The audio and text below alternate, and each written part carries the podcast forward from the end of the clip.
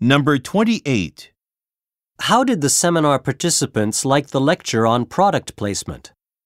A, By signing up for it online, B, everyone seemed to enjoy the talk. C. All of the merchandise sold well.